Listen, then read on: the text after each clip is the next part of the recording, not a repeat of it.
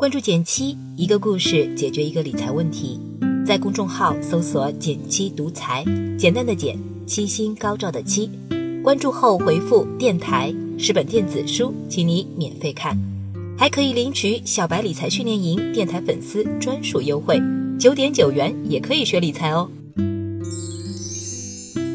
前不久，一位年轻的读者在后台给我留言，说自己毕业三年，月薪八千。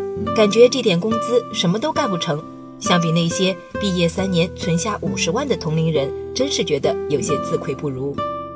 但想想今年四月份，我们还可以看到这样的新闻，说全国有近八成人工作十年，月薪还没过万。相比之下，这位读者工作不算久就能拿到这个数，真的很棒了。为什么还要这么自卑呢？所以今天我想告诉大家的是，其实很多时候我们都被虚假焦虑绑架了。说来很巧，前段时间我还跟朋友聊到，感觉现在朋友圈里的富人好像变多了。就拿我身边的例子来说，晒出国旅行、大牌包包、贵妇面霜的人，少说都有几十个。好像我们都能真实的感受到，人们的收入和消费水平是越来越高了。但和几个真正比较熟的朋友聊下来，我才发现，维持圈子里光鲜表象的，可能是好几张透支的信用卡。之前甚至还有位读者向我求助，说自己信用卡欠了二十多万，但自己还有套二十多万的房，于是他想知道自己该不该卖房还款。我翻了翻他的朋友圈，除了是时尚宝妈外，用的护肤品和包包也全是大牌。难怪他负债累累，但你说谁不想向外展示我过得比你好的那一面呢？只不过大家都知道，凡事都该有个度，过了就不好了。除了受身边圈子影响外，但凡有点上进心的小青年们，应该都会关注一下成功者的案例。昨天才看到李佳琦月入六位数，今天又听说某某九零后已经是上市公司老总了。本意可能只是想给自己平凡的人生打打鸡血，但这样的副作用就是比着比着你就焦虑了。想想同龄人都快实现财务自由了，自己还守着眼前的杯水车薪，能不着急吗？渐渐的也难免忽略了自己的优势，陷入到急功近利的心态当中。事实上，这是中了幸存者偏差的圈套。这是什么意思呢？我来简单解释一下。他就是说，我们都更容易被眼前的成功案例所吸引，却忽略了背后平凡的大多数。我当然能理解，各位心存高远的年轻人都渴望从别人的成功经验中汲取属于自己的成长的养分，但我们都忘了，失败才是成功之母。有时候，对失败的总结，比学习那些为数不多的成功来得更加重要。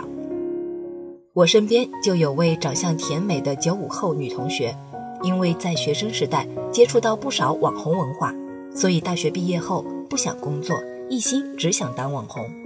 要说他要身材有身材，要相貌有相貌，想象中机会还是不错的。为了达成目标，他也算用心，把微博、小红书上关注的顶级网红都研究了一遍，大到选题风格，小到滤镜插画，都一一模仿。但粉丝量始终都没有起色。后来我也受他胁迫，关注了他的社交账号，才发现问题所在。因为一直在模仿别人，所以他始终没有自己固定的风格。一会儿做游记分享，一会儿又晒读书干货。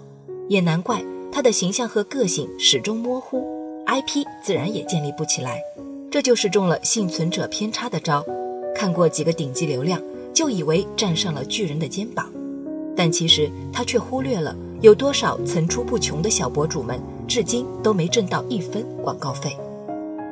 所以，在我最开始说到的那则留言下，我就劝这位年轻人别着急。一来，从平均工资的维度来看，他已经跑赢了全国的百分之八十；二来，要我说，相对于金钱，时间才是一个人更核心的竞争力。成功如李佳琦，看似年少成名。但如果你深入的了解一下他的故事，你会发现他的成功背后是他从入行到进入直播界长达五年对口红的专业积累。抛却表面的套路和经验不谈，他为此付出的钻研都是很多人无法想象的。所以，那些我们羡慕的成功，从来不是轻轻松松得来的，也绝不是可以批量复制的范本。普通如你我，不妨试着把期望值放低一点。与其望着山尖，担心自己落于人后，不如学着专注于自身。专业能力的积累，再有时间的加成，我们一直在说的复利效应，总会给你个满意的答案。